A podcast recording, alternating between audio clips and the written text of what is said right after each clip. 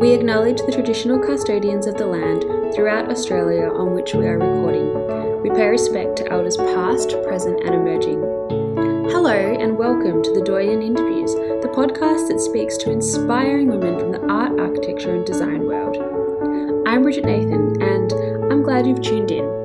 Thank you also to Anon for the beautiful introductory music. It's not an either or situation, you know? You can be feminine and strong. We're all very dynamic and complex and multifaceted humans, and just um, just embracing the combination of all of those qualities. And it just really goes back to people feeling like they can be whoever they are.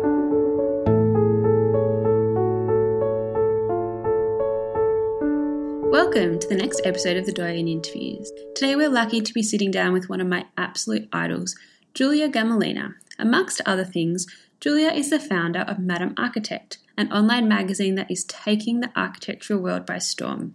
This episode is particularly special to me because Madame Architect can be attributed as setting up a platform for women in architecture like no other. Particularly as Julia is a designer herself, the publication was the first of its kind to exclusively promote women in the profession. It's had a huge influence on my own development. So, what is Madame Architect and what's it all about? We will discuss this in depth in the interview, but to give you a summary, Madame Architect highlights the work of women in the built environment. Her platform shares stories in a number of formats, and the graphics and user experience draw you into these conversations to the point that you may feel like you are in the room too. What also drives me to Madame Architect, however, is the underlying support for women's rights that is achieved through the promotion of women from so many backgrounds on a global scale. When we talk about women's rights, we know that this applies to the issues that we're all familiar with, such as lower pay rates, higher domestic duties, and even more confronting issues such as illiteracy, homelessness, and physical harm. In this episode, however, we talk about some of the other barriers in the physical environment that are stopping women from reaching their full potential. Architecture, women, the city, bodies, space, equality, and access to experiences that reflect all physical needs in this sense move from being an issue of consideration into the space of necessity. Therefore, the work that Julia is doing is aligned strongly with the humanitarian work of organisations such as UN and UNESCO. This episode takes us through the interesting sequence of events that is Julia's career. So, Julia, welcome. Congratulations on everything that you achieved and thank you for joining us today. It would be great if you could introduce yourself and discuss a little bit about your career. Me too. I'm really glad as well. Thank you for for saying all that. Uh, I think my career has really evolved sort of in three phases and on two parallel tracks, just from the time I graduated architecture school to you know today when we're speaking. Um, in terms of professional background, so the, the two tracks that I just mentioned, one is very much seeped into in professional practice, um, just working at firms, and you know the second track is obviously the the journey with Madame Architect. Um, but just looking at professional practice first, um, I mean, I studied architecture. Um, you know, I did a five year accredited degree. Um, so trained as an architect. And then um, the three phases that I mentioned are such that I worked in design first and then sort of transitioned and pivoted into communications and business development um, and things like this. And now I'm I am on the strategy side, and strategy is you know is really a word to com- encompass I think all of those experiences. You know, the design side, the business development side, and and also some of the skills um, from just being a founder with Madame Architect. Um, but just to take you through it in a little more detail, when I first graduated, I worked in design, I would say, for the first four years, and that was for a number of firms in the city. Um, uh, kind of the smaller boutique firms focusing either on high-rise developments or um, or workplace design, but very much rooted in the city um, and I got to know the urban environment very well in this way and the market and you know how buildings get made here and you know who the clients are things like this. And then a few years into being a designer I just knew the whole time that anytime I would spend a whole day drafting I just really didn't feel like myself. Um, that was kind of the first big clue in that maybe I should try something else I don't know what it was. I just wasn't as engaged as I could have been. And it certainly wasn't for, you know, the subject matter that I was in. I mean, I loved architecture and the built environment and the city and all of the people involved in it. And I loved getting to know all of those people. But somehow the things that I was doing day to day and all day um, weren't quite, weren't, didn't seem quite right. Um, and at first I didn't really know that that's what that meant or what I could do with it. Um, but thankfully, I was at a firm that had brought on this amazing director of communications, Aurelia Rauch. She um, she's a German art historian um, and handled you know all kinds of press and media relations and I remember just being so fascinated by her, not necessarily what she did for this company, but just in general, who she was and, and, you know, how she was with people. And I just really wanted to spend some time with her and absorb all of that as much as possible. And so I offered to help her out with some of the communications things that she was involved in. And, and I did, um, you know, got to help with social media and press releases and some research on media outlets and sort of how to tell the story around a project, which was super, super interesting. And I had actually been craving to do some more writing in my work. Um, that's something I always did a lot of, and not so much when you know entering professional practice and being a designer. Um, so once I realized that I could really engage writing in a really significant way, both in my career at large and day to day, I wanted to focus on it full time. Um, but you know that's that's tricky to sometimes do at a smaller firm just because you know if you're if you're doing communications work full time you're completely overhead meaning that you know no client gets billed for your work. It's it's all on the firm. Um, and so unfortunately i couldn't do that role full time at the firm i was at. And so i ended up um, switching and trying a firm and kind of saw the trifecta of communications marketing and business development and after having spent some time doing that, I realized that this business development aspect was super interesting at that point in my career because through business development, um, you just really see the entirety of the industry. I mean, you you see where the money is going, you see who um, who sort of the key players are in which sector, um, in which you know place in the United States, all of that. And I thought it would be a really, really good background to have to sort of focus on this research component. So I went to a firm called FX Collaborative to do that and that's also really when Madame Architect started to grow. And then once I sort of, you know, built up this area of expertise um, in business development, and also then with publishing these interviews week after week, um, that's when Trahan Architects found me and you know proposed this strategy role, um, which I then you know took on very enthusiastically, and that's kind of what I've been doing for the last six months. Wow, amazing! Um, yeah, Trahan seemed to do some really, really great stuff. I had a look online. They've got some really beautiful ephemeral images um, of some of the projects that they've worked on. Yes, yes. Um, very, very, very timeless work. Very, very carefully crafted and curated. Um, I mean, the firm is is pretty small, and I think kept small on purpose, just so that we can be very careful about the designers that we bring on, and um, you know, just just the output that gets produced. Um, but no, I was, to be honest, when Trahan first approached me, I didn't know about them, which is part of the reason they reached out to me. You know, it's um, they they really um, felt that they needed to have a greater presence in the United States, on the East Coast, and then in the world world in general to really, um, you know, continue doing this beautiful work. Yeah. Um, well, I can't wait to see um, how the practice develops and what is produced in the future. I'd love to hear more as well about Madame Architect. Um, it would be great if you could share a little bit about how it developed and what it is today.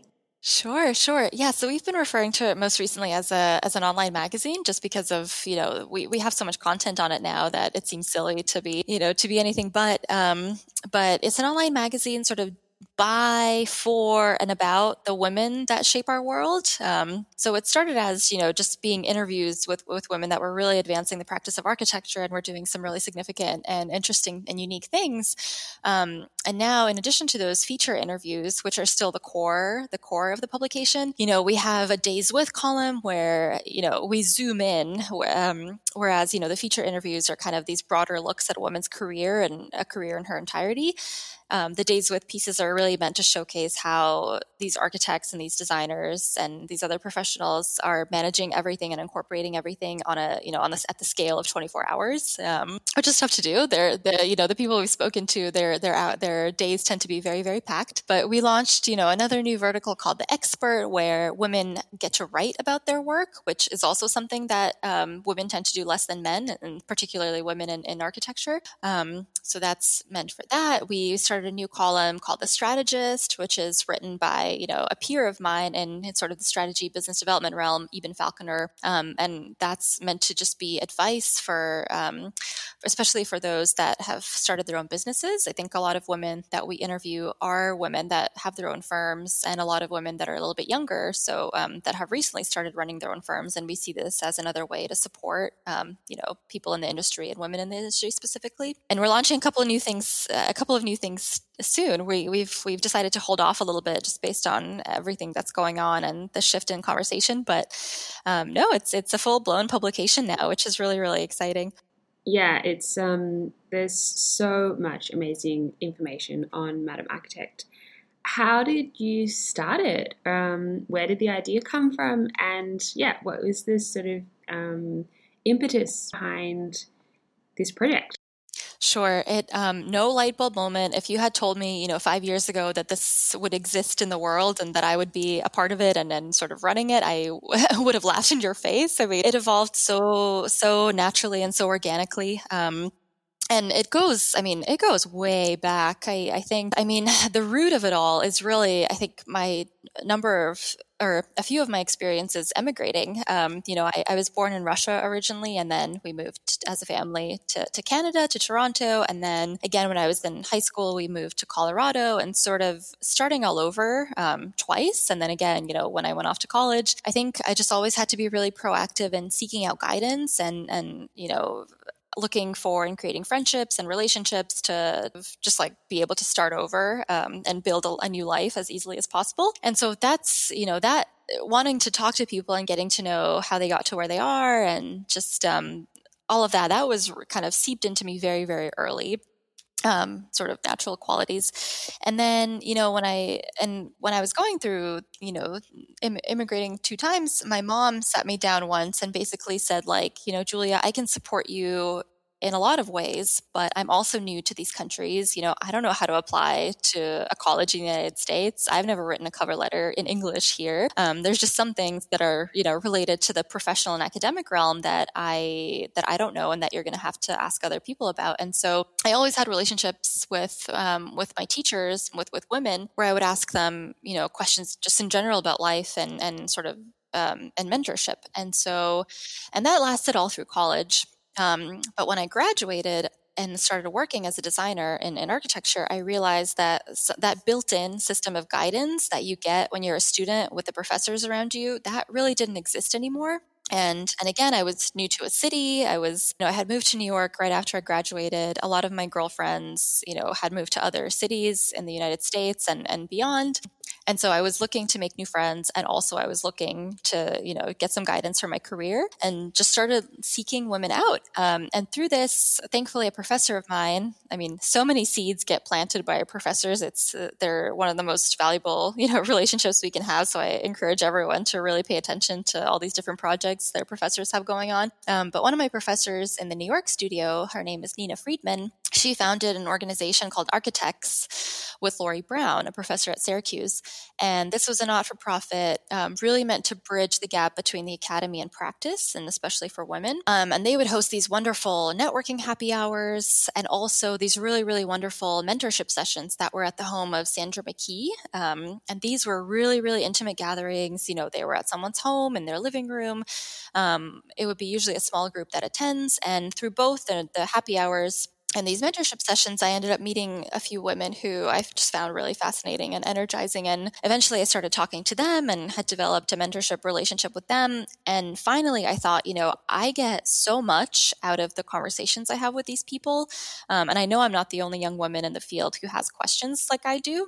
Um, and so I realized, you know, I have to share this. I have to share all of this information, and it would also be amazing to share, you know, these women's lives and stories. And so, uh, you know, ArchiteXX had a journal at the time, an online journal with an editor in chief, Sarah Rafson. And so I went to Sarah one day and said, "Hey, can I uh, do an interview for the blog?" And she said yes. And I had done four, you know, over the course of like two years or something. Um, you know, it was very extracurricular. I was doing it in the off hours when I could find some time.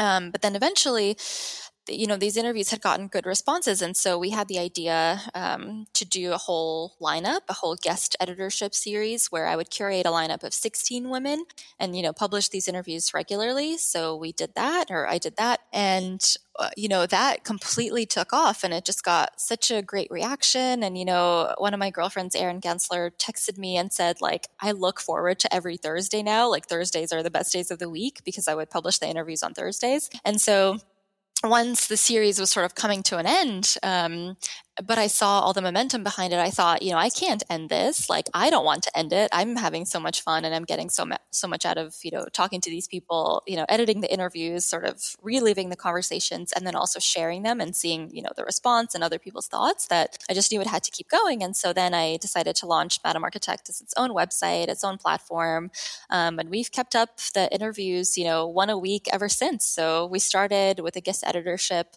publishing interviews every week in January 2018 and here we are you know i don't know how many weeks later but a significant number of weeks later still still publishing. Yeah and oh, it's so so exciting. Um, there's just so many women to speak to um, in the built environment and in architecture and, and in design Exactly. That's really the thing is like pe- people have asked me a few times if I'm going to stop and I keep thinking like how can I possibly stop? Like not only are there so many stories still to be told, but there's other women literally like women being born and you know women entering architecture school. Like supply will not run out, I guarantee you and um so so no, we we want to keep going for sure. Yeah, well, I definitely hope that you do. Um, this is probably an obvious question, but I'm interested to hear about what you thought about architecture and design before Madame Architect started. Um, how has it changed your life, and how has this new addition to the way that you view um, and experience architecture changed what you think about the profession as a whole? Um, I've had a lot of questions in my own outlook in terms of whether interviewing women in this way is activism or advocacy. And I'm still figuring out the answer to that question, but I'm interested to hear your thoughts.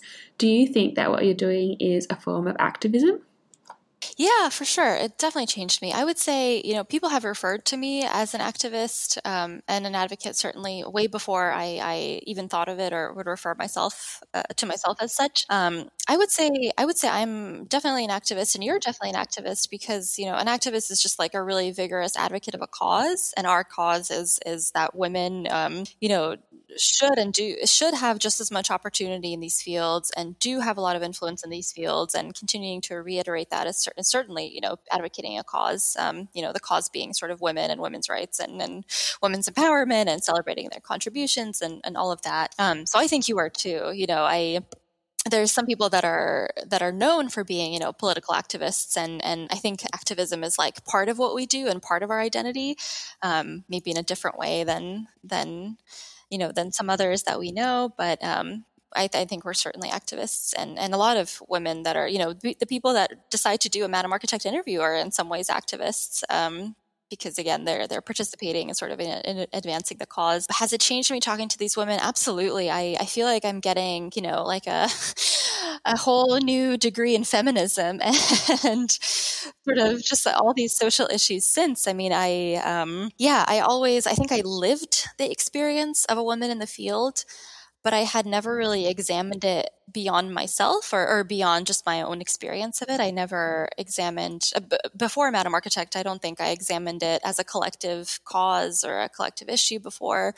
Um, but since, you know, I don't know, Madame Architect and what it's become is so beyond, you know, just me or or just women in a certain firm. It's really like a, a huge global. It's tapped into something really global. But no, I feel like I, am getting so many different degrees through through doing this work and having all these conversations that um, I'm I'm certainly not the same person that I was, you know, two years ago or even five years ago or seven years ago when I was just starting in the industry. Yes, and I guess this idea of the global movement expands out from one voice so drastically when you start to consider women in STEM, access to education, job security, women's rights internationally and locally. And one of the things that I love about Madame Architects is that it takes a global perspective and frames it in a really engaging format. Um, I think because you are a designer and you are trained in architecture, you have an eye for visuals, which really comes across in this concept of bringing the whole story of Madame Architect together, which is something I find is central to architecture and design of any medium, whether it be buildings, audio, photography, fashion, crafting objects, or crafting conversations, all of which are really quite important to what we do. Mainly, however, what I love about Madame Architect is that it shares the feminine experience, which is something that is an omission in history. I'm still trying to understand how this happened and what it means for us in 2020. But as sort of an expert in this field, I'm really interested to hear about your thoughts on femininity and what it means to you to be a woman in this field. Yeah, yeah. I really, really appreciate this question just because I feel like so often women are encouraged to suppress their femininity in order to be, you know, taken seriously or be empowered. And I don't think it's about that at all. I don't think it's about suppressing any of it. I think it's in fact embracing it and, you know, being very proud of it and just, just being who you are and being very confident about that. And so, um, yeah, I don't think in order to be feminist or a feminist, you have to be any less feminine or let go of any part of your femininity. And I actually had a discussion with somebody, um, you know, almost two two years ago, where I was saying um, just because I've taken on some of these causes that are typically considered feminist does not mean that I'm completely discarding anything that I've ever wanted that is con- considered to be traditionally feminine. And for example, like I would still love to have a family. I would still love to have children. You know what I mean? I still love the color pink. Like, and you know, the wing, the wing actually talked a lot about that. You know, they said that we really, we very much wanted pink to be a big part of the brand aesthetic because, um, you know, we don't feel like we have to, you know, edit that out of our lives just because it's so associated with something feminine. I mean, in other ways, pink is associated with warmth, with calm, um, and with all these great qualities. If anything, pink should be incorporated into our lives much more. And I'm very feminine, I think. Um, and, uh, I've, I don't think I've ever really felt that that was in any way um, that that it that in any way held me back from anything. Um, yeah, I I think any qualities that are feminine qualities are really amazing qualities and often associated with just being very nurturing and, and you know for obvious reasons. I mean, women bear the children, and women have historically been the really the ones to nurture and raise the children, and um, and there's so much strength in that and you know so much commitment in that and um, you know these are all qualities to be highlighted and celebrated and definitely put to use and and the other thing i want to say too is that you know i feel like some of the qualities associated with doing well professionally or being powerful um, it's not an either or situation, you know? You can be feminine and strong. You can be very considerate and also very confident. And I would just, I would, I think in all of these discussions again that I've had and all these thoughts I had about femininity, really it's about acknowledging that we're all very dynamic and complex and multifaceted humans and just um, just embracing the combination of all of those qualities. It just it just really goes back to people feeling like they can be whoever they are. Yeah and i guess a follow-on discussion from that is starting to think about how the environments that we live in um, potentially don't always acknowledge the historical value or the um, achievements of women through time. Um, and sometimes I think that the environments that we live and we work in were not always designed for everyone. Um, for example, at work, I've often had the situation where I'm quite cold, um, and uh, I just feel like sometimes the feminine I mean, it's great that we're walking down the path of being really universal um, in design in terms of providing access to everyone. But my personal opinion is I feel that this idea of the feminine has kind of been skipped over. Um, and whilst gender is a spectrum and being feminine doesn't necessarily mean that you were born a woman, and likewise for a man, um, there are differences, physical differences between people who have male and female hormones. Um, so I'm interested to hear your thoughts on that kind of a discussion and what you think workplaces um, are facing and made of in regard to providing environments that are suitable for women. Yeah, no, of course, of course, hundred percent. Uh, so many things have been skipped over and sort of repressed in you know in the recording of history and in all kinds of ways. And I mean, again, the wing um, they used to talk about this a lot, where all of their furniture, their ergonomics were designed with women in mind, and that is because typically, you know, the workplaces we know it today, it was you know things were being designed in the '60s when it was like the age of Mad Men, and most of the people that were working were men, and so even from things like the room temperature, you know, the room temperature at offices. Um, um, the standard is to fit, you know, the comfortable temperature for a man in a suit, not, you know, for women in this, you know, in the summer, in the summer, for example, in the summer dress or things like this. Yeah. And so I just, I think so many things need to be reworked. Um, to, to better fit society as it is today. And, you know, people are talking about the post COVID world in terms of office spaces and, you know, do we need to go back to work? Um, is flex work going to be more prominent? Things like this. But I think we also need to consider all of the other standards that were in place that have to do with all kinds of, you know, other elements, not just, you know,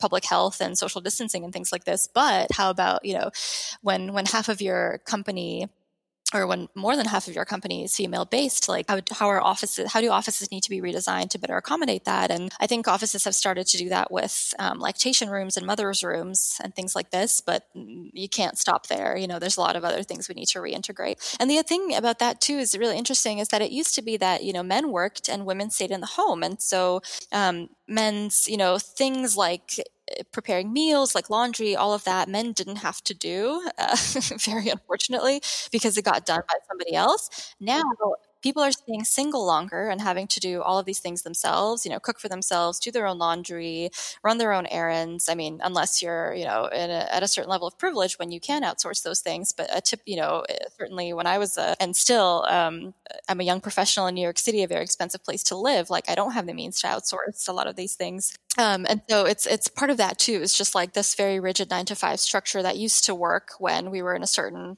patriarchal society and women stayed in the home maybe was appropriate. I mean i don't think it was ever appropriate but you know maybe fit as societies it functioned and, and for what society maybe set up as the ideal at the time.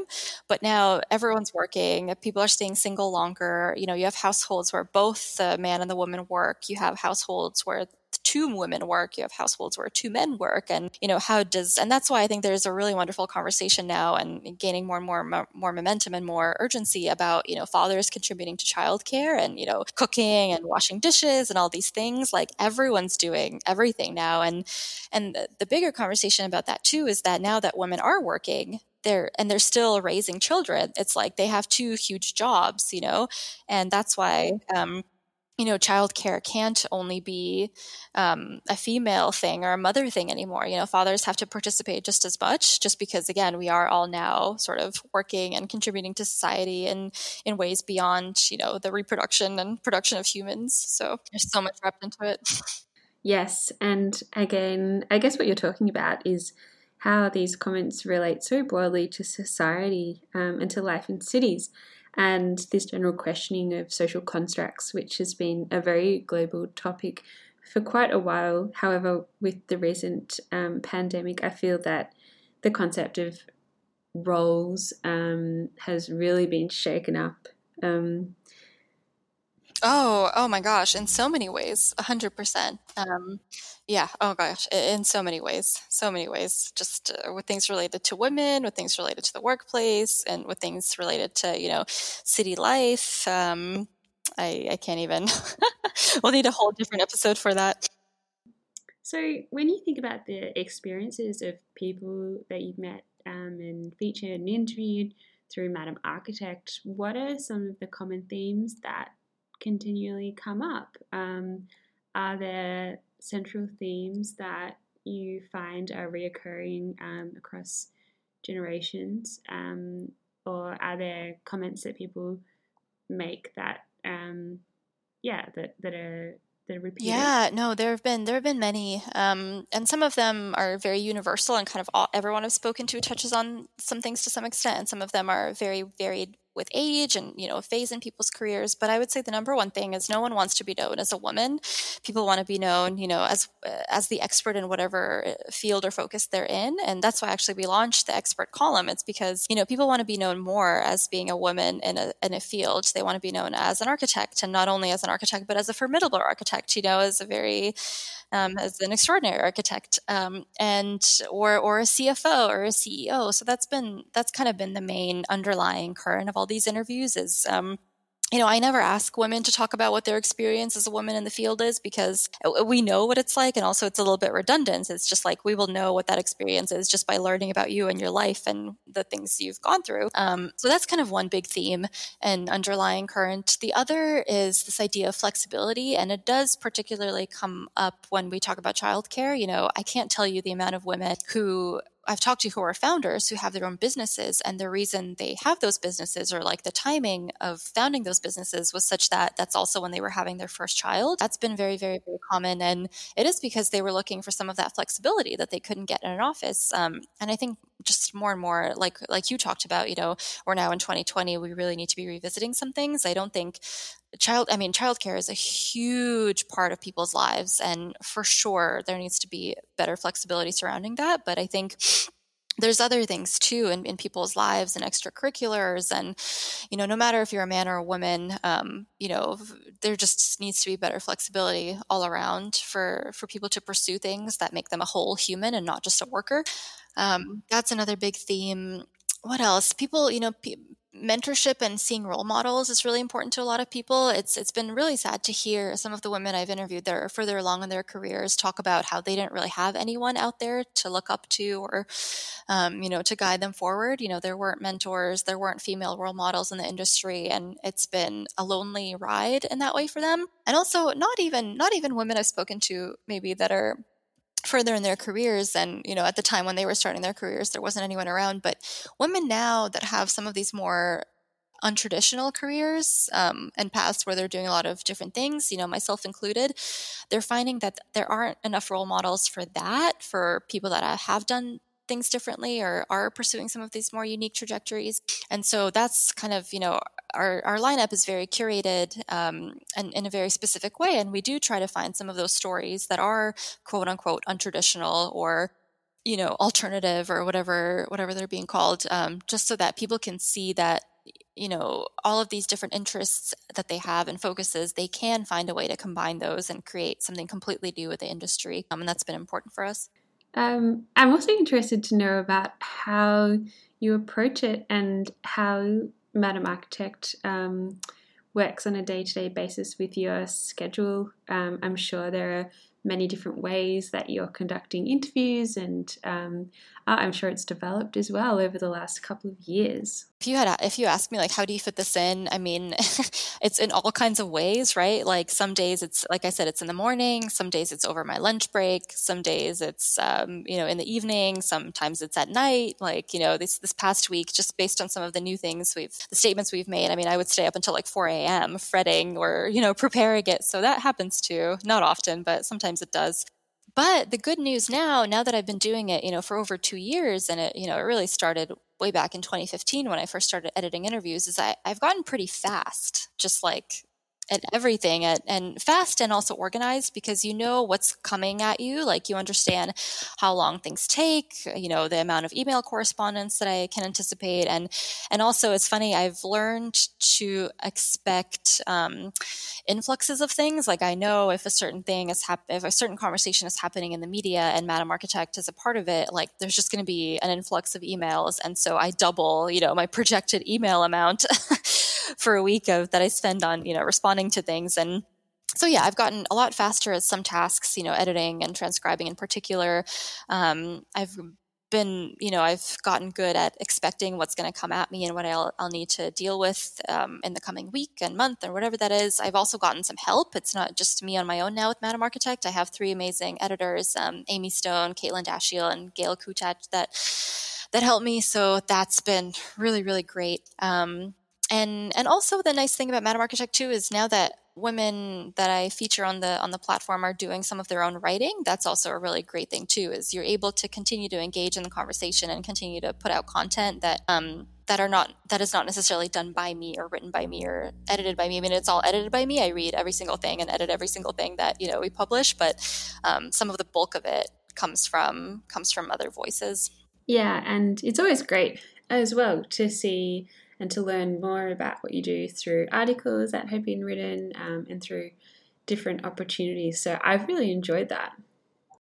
Thank you so much. Yeah, it's so nice that you say that too, especially because I feel like people have asked me recently um, in regards to Madame Architect, like, "Oh my gosh, you've gotten some press, and like you've gotten some good press. How do you, how did you do that?" And I, and it's funny because business development and and you know press is like my job for my for my for my full time job at Trahan. That is part of my role. Is some of that and being proactive about it. But for Madame Architect, I haven't done any pitching. I haven't done any outreach, you know, to platforms to be like, you should really feature us because honestly, because I haven't had time.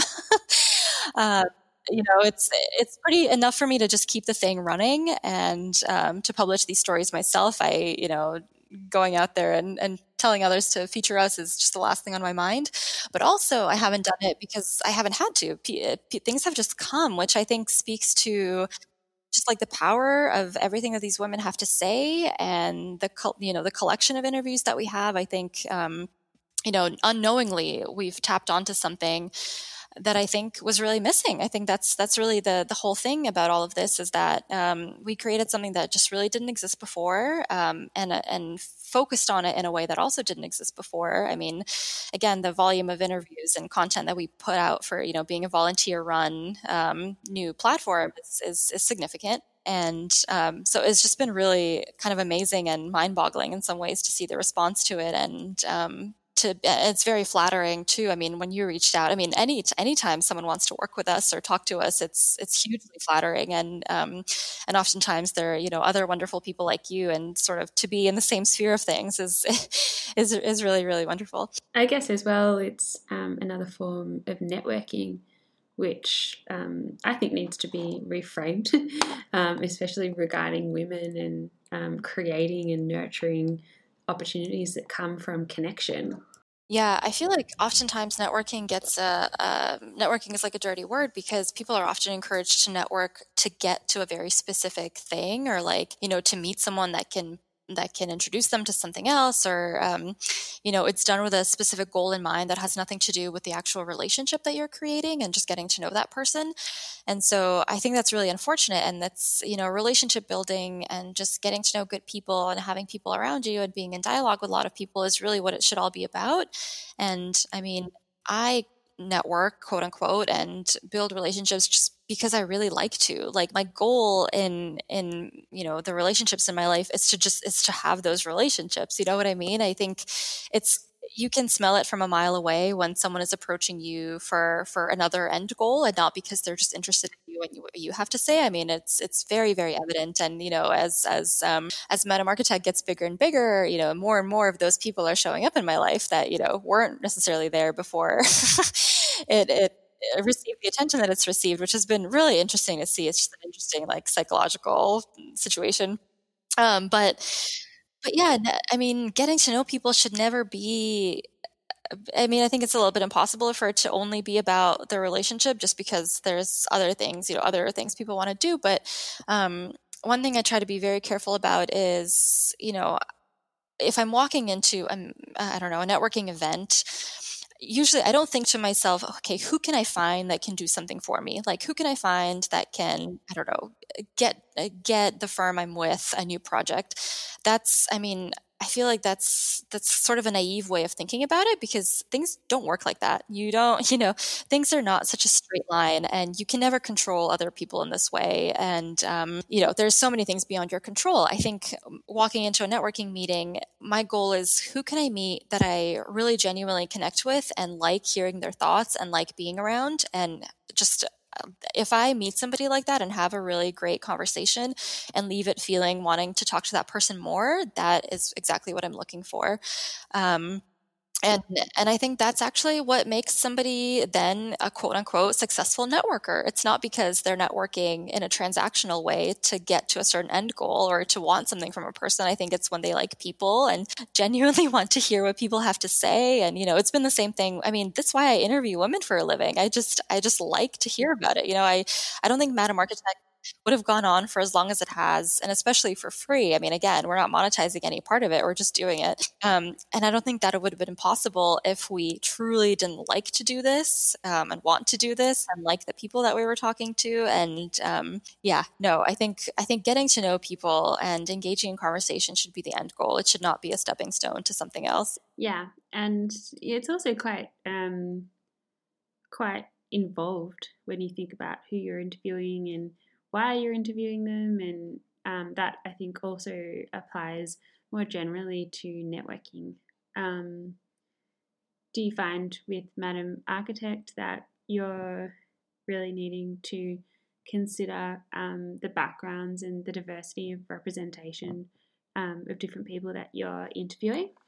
there is a real responsibility that comes to you know being the founder of something like Madame Architect just because of what of what you said you know uh, you have to take so many things into consideration and and you know using your platform responsibly. And I don't like the word using because it you know uh, there's a connotation, a transactional connotation with it, but putting your platform, you know, to a place that's responsible and that um, that takes so many people into consideration and um, you know cons- considers a lot of different people. I mean madame architect the premise is a social premise you know what i mean? It's a political premise which is that women need to you know women and their contributions to the design field need to be celebrated and acknowledged more. Um, that's a you know very social consideration. And and you know things like race um, and you know gender and i don't know even like childcare all of those things all come into play on such a sh- social premise. And so we do i mean i am trying to be i'm trying to learn as much as i can about some of these issues um, in order to then make sure that madame architect responds and proactively is responsible about you know things that we put out into the world. Yes and uh, there's there's so many things to consider um, and I'm just starting to learn about it um, regarding architecture and the media. Um, but I, I'm, I have to say, I've really enjoyed this conversation, um, and I am so thankful that we've been able to chat um, during these strange times. Thank you so much. Yeah, well, two two things I want to say to that is that the reason that this has been such a free flowing conversation is so because of you. Like you're just a wonderful natural interviewer, so you should take you should definitely take a lot of credit for that. I I mean, some people are you know there's good interviewers and there's not so good interviewers, and you're you're wonderful, and so it's been really nice. But also, it's funny a lot of our readership is from Australia. And I think in part, of course, that's because, you know, we both speak the same language, but I think there's also a huge feminist community in Australia and like the, the, you know, female empowerment and uh, the movement for that, I think is really prominent there more so than I've seen in other countries, you know, English speaking or non-English speaking. And that's been, that's been really interesting to see. Yeah. I think Australia is, um, there are a lot of really strong women who have set stuff up, um, like Parlour, for example, um, which uh, ha- organizations like that have, to me, um, a really strong basis in um, both surveys and academia. Um, but there, there's a, like a lot of small um, organizations in yeah, women organizing alumni groups, like there's a I feel like there's a lot of different people coming at um, issues from different angles, which is yeah amazing.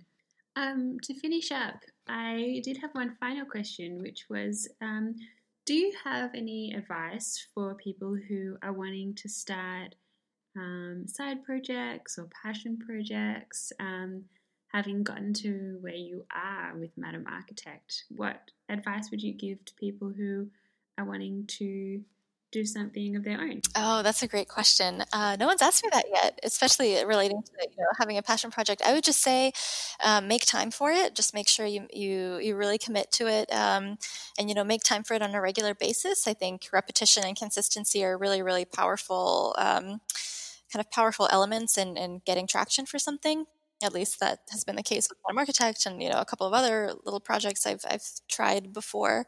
Um, that's one thing, and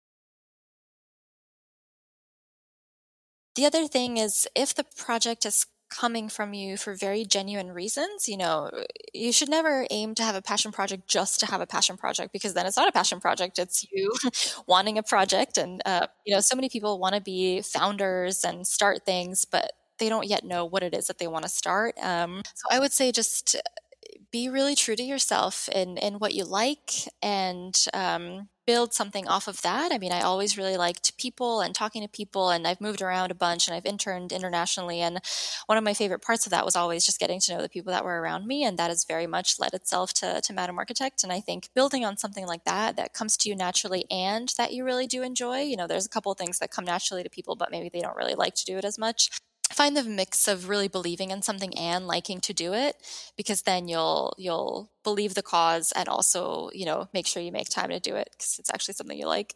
Yeah i think what you're saying is so so true and um there's a lot of work hard hard work that goes on behind the scenes with passion projects and um, I think because uh, of the way things are, are displayed these days um, on websites and on Instagram. Um, you know, you don't always display um, the grit that's involved. Um, and yeah, I definitely get the sense from Madame Architect that um, there's so much passion and perseverance going on behind the scenes, um, but it's just the information is presented to the public so eloquently. So yeah, like well done on everything that you've achieved. It's, I just think it's amazing.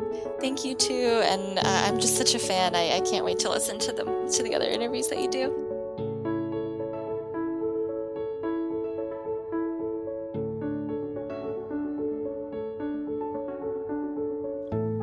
Thanks for joining us this week on the Doyenne interviews. Next time, we'll be heading to Sydney to chat to an architectural photographer, Catherine Liu. I hope that you can join us then. It's getting out of your comfort zone and making the mistakes and knowing it's okay to take a bad photo to get to a good photo.